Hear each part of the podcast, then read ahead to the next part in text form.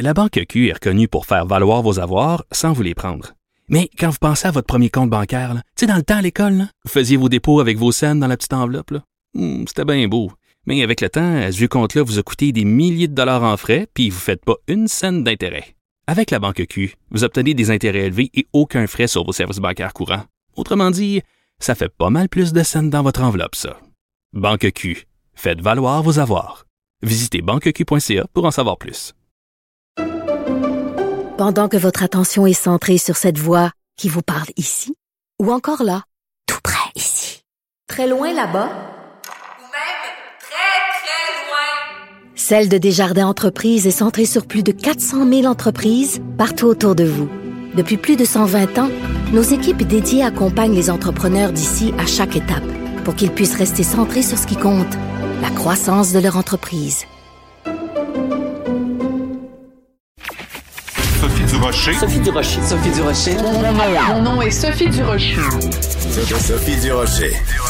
Des opinions éclairantes qui font la différence. Cube Radio.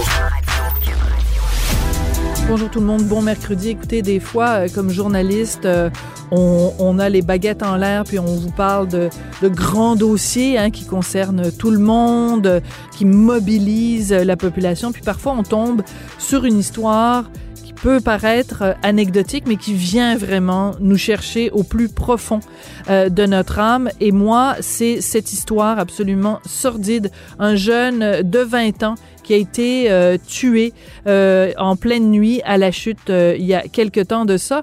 Et euh, au procès de ces assassins, on apprend que finalement il a été tué. Pourquoi? 30 grammes de potes et une console de PlayStation. On en est rendu là. Au 21e siècle, au Québec, il y a un jeune qui meurt parce que ces assassins voulaient lui prendre sa PS4. Vraiment, ça m'a rentré dedans. Quand j'ai vu ça, je me suis dit, voyons, poignardé à mort pour une console de PS4, on est rendu là et j'ai poussé un très triste. Ben voyons donc. Sophie Durocher. Une femme distinguée qui distingue le vrai du faux. Vous écoutez Sophie Durocher.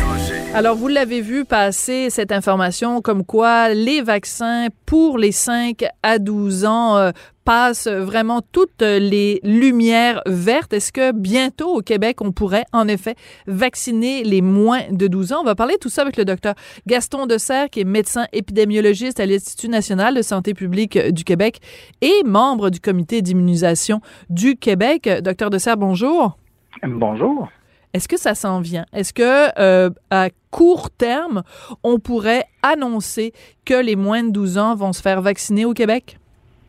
Euh, la réponse à ça, c'est ça va dépendre un petit peu. Là. Il y a, ce que Pfizer a présenté, évidemment, c'est des bonnes nouvelles.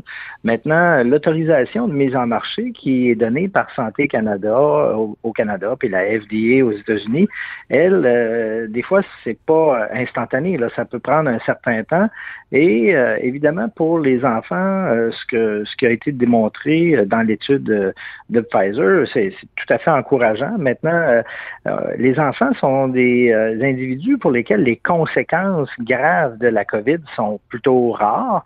Et donc, c'est certain que qu'un des aspects qu'il faut regarder de façon vraiment minutieuse, c'est est-ce que les vaccins dans ce groupe d'âge-là sont vraiment très sécuritaires, au moins à la hauteur de, de ce qu'on peut espérer là, pour pas justement causer de problèmes.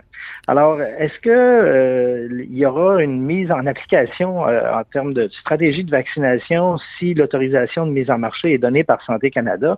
Je pense que ça, euh, presque certainement oui. c'est clair que les enfants de 5 à 11 ans actuellement, on voit dans les écoles comment il y a beaucoup d'éclosions, comment c'est compliqué de, gérer tout ça. Et c'est certain que en plus de la protection que ça donnera aux enfants contre éventuellement les, rares euh, complications, ben c'est sûr que ça va rendre leur vie beaucoup, beaucoup plus facile s'ils sont pas, euh, euh, je dirais, de retirer des écoles, des, des classes parce qu'il y a une infection ici ou là.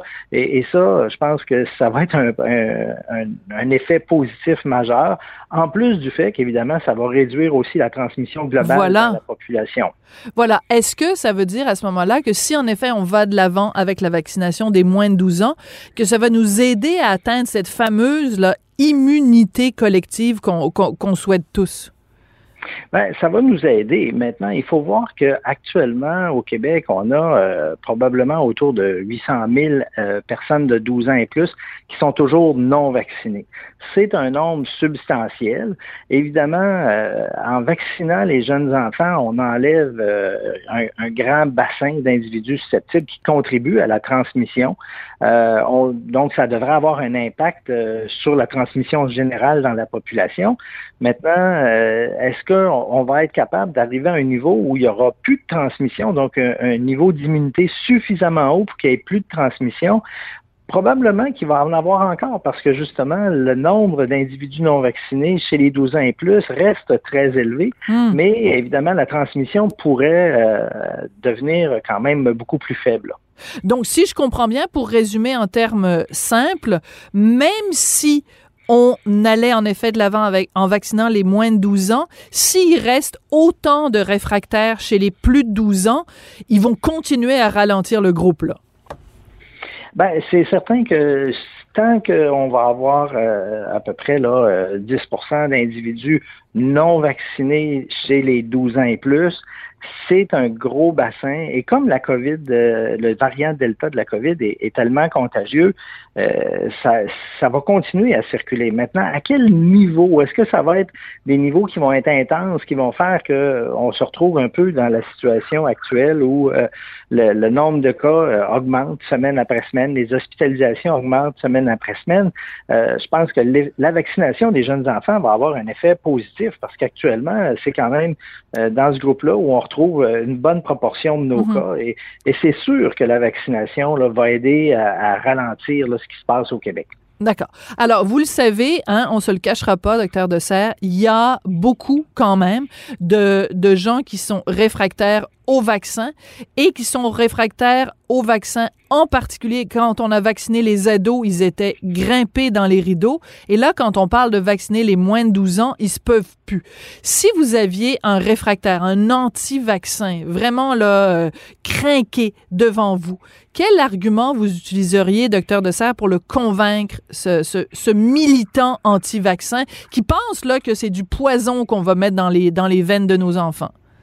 Je pense que les, gens vraiment euh, craqués, comme vous décrivez, euh, je pense pas que les explications que je puisse lui donner euh, vont, vont, le convaincre d'aucune façon, parce que euh, en premier lieu, il croit pas les résultats des études cliniques.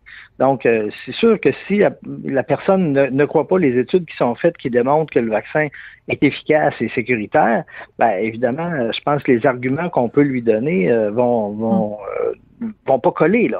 Donc euh, c'est certain qu'il y a des, personnes qui sont préoccupées euh, pour euh, la, santé de leurs enfants et qui disent ben moi je veux quand même m'assurer que le vaccin est très sécuritaire. Ça c'est quelque chose qui évidemment est, beaucoup plus en fait, on est plus capable de discuter à ce moment-là parce que, bon, on voit actuellement qu'il y a euh, des pays dans le monde où ils ont déjà commencé à vacciner les, jeunes enfants. On sait qu'en Israël, euh, ils ont commencé à vacciner les jeunes enfants qui présentent des problèmes de santé chroniques, ce qui donne, en plus des études qui ont été faites par Pfizer, aussi une, une idée là, de, de la sécurité du vaccin. Alors, c'est certain que ça, je dirais, les parents qui sont complètement là, à, opposés à la vaccination pour eux et pour leurs enfants euh, sur des bases, euh, je dirais, idéologiques. Euh, malheureusement, les discours qui hmm. sont basés sur les données scientifiques ont très peu de prise sur eux. Voilà, donc c'est pas c'est pas en, en, utilisant des, des, arguments scientifiques qu'on pourrait les convaincre. Par contre, il y a des questions légitimes qu'on peut se poser. par exemple, les, les, effets secondaires. Il y a les, un, un, argument qui est souvent utilisé, c'est de dire ben je veux dire, on n'a pas suffisamment de recul. C'est-à-dire que si, mettons, on, inocule, le, on, donne le vaccin à quelqu'un aujourd'hui, qu'est-ce qui nous dit que dans six mois, dans un an ou dans cinq ans, il n'y aura pas d'effet secondaire? Qu'est-ce qu'on peut répondre à, quelqu'un qui utiliserait cet argument-là, docteur Dessert? Ben, je pense que euh, c'est exact qu'on n'a pas euh, cinq ans de recul. Le vaccin a été mis au point, euh, je dirais, là, 2020 et donc on a actuellement à peu près là 6-8 mois de recul sur l'utilisation à grande échelle de ces vaccins-là. ceci étant dit, dans l'histoire des vaccins, ce qu'on a vu jusqu'à maintenant, ça a été quand il y avait des effets secondaires qui arrivaient à court terme et non pas là, un, deux, cinq ans plus tard. Donc, euh, actuellement, euh, il y a une menace à très court terme qui est la COVID. Et encore une fois, il faut comprendre, quelqu'un qui n'est pas vacciné choisit de faire l'infection. Hein, parce que avec le virus qui va rester parmi nous pour les prochaines années, la personne qui n'est pas vaccinée va finir par faire l'infection. Et là, ce qu'il faut voir, c'est quelles sont les complications euh, de l'infection. Euh, évidemment, il y a des complications plus graves chez les personnes plus âgées, mais même chez les personnes plus jeunes, euh, évidemment, plus ça va, plus on parle du problème de la COVID longue, qui touche une bonne proportion de la population et, qui est très, très, je dirais, handicapante. Et pour les personnes qui vivent ça, c'est vraiment pas agréable. Et, ça, c'est une vraie menace. Alors que l'autre, c'est une, je dirais, la, crainte que peut-être dans cinq ans, on voit des effets secondaires. C'est quelque chose évidemment, on ne peut pas savoir euh, de façon certaine à l'avance, mais qui est très, très, très improbable, alors que le fait d'attraper la COVID euh, à court terme, euh, ça, c'est très probable avec les conséquences que, que ça amène. Oui vous le savez, quand on a commencé à administrer euh, le vaccin ici au Québec, on a commencé à déplorer des gens qui ont fait des, euh, des thromboses. Enfin, il y a une dame qui est décédée, puis après, il y a eu d'autres euh, personnes qui sont, qui sont décédées. Il n'y en a pas eu des tonnes, mais il y a des gens qui sont morts après avoir reçu le vaccin. Comment vous pensez que la population va réagir si on commence à vacciner les 5-12 ans et que, je ne souhaite pas ça évidemment, mais il y a la possibilité, même si elle est infime, qu'il y ait un enfant qui meurt après avoir été vacciné. Quel genre d'impact vous pensez que ça pourrait avoir sur le reste ben, de la population? Ben, je pense que les enfants, euh, c'est certain que euh, c'est une population où euh, d'avoir des effets secondaires qui causeraient le décès, là, c'est, ça serait extrêmement malvenu, puis je dirais ça serait quelque chose qui remettrait en cause la, vaccination des enfants.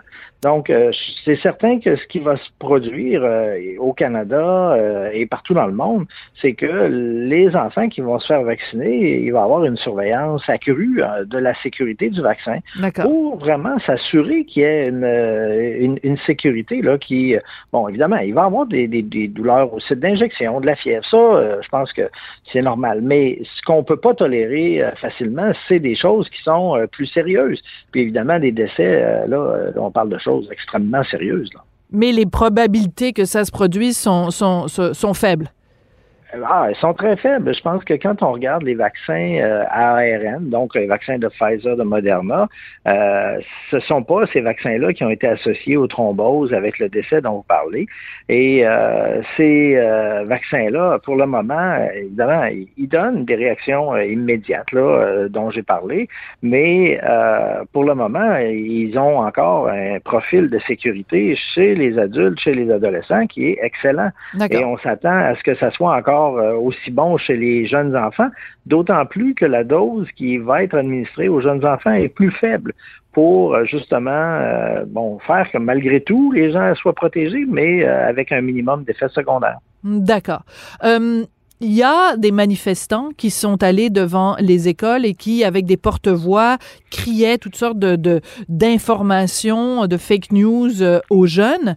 Parmi ces informations qu'on entend souvent, il y a cette idée que même si vous mourrez pas du vaccin, ça va euh, vous rendre stérile. Je sais que c'est décourageant, je sais que ça donne envie de s'arracher les cheveux, mais pouvez-vous, s'il vous plaît, docteur de Serre, vous adresser à ces gens-là, ces manifestants-là, et euh, clarifier les choses sur euh, le, les dangers de stérilité, les dangers supposés de stérilité associés au vaccin?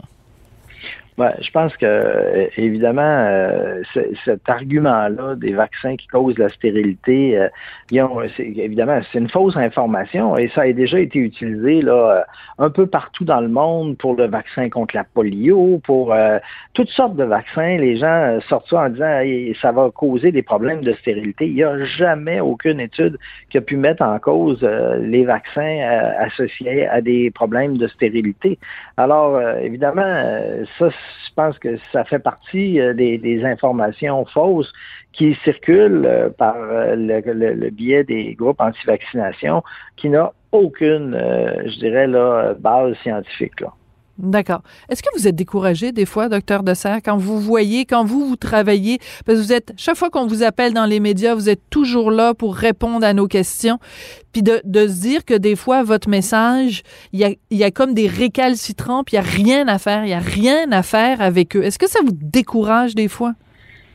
Ben, je dirais pas que ça me décourage. C'est sûr que je trouve ça... Euh, euh, bon, euh, je trouve ça difficile de voir qu'on a un outil qui nous permettrait d'être vraiment sorti du problème de la pandémie là, si euh, toute la population était venue le chercher là, euh, cet été.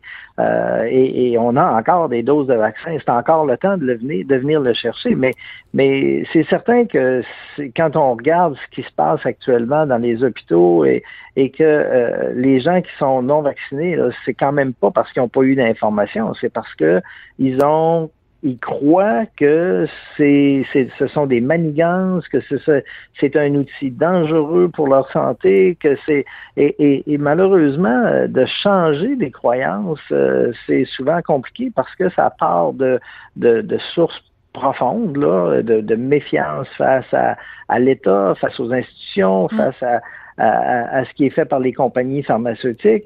Et euh, encore une fois, ça, c'est un problème là, qui, est, euh, qui, qui, est universel. Là. Mm. Je dirais, dans tous les pays, il y a des personnes qui euh, gardent une, je dirais, là, une absence d'adhésion aux données scientifiques. Et, et, ça, il y a encore des gens qui croient que la Terre est plate.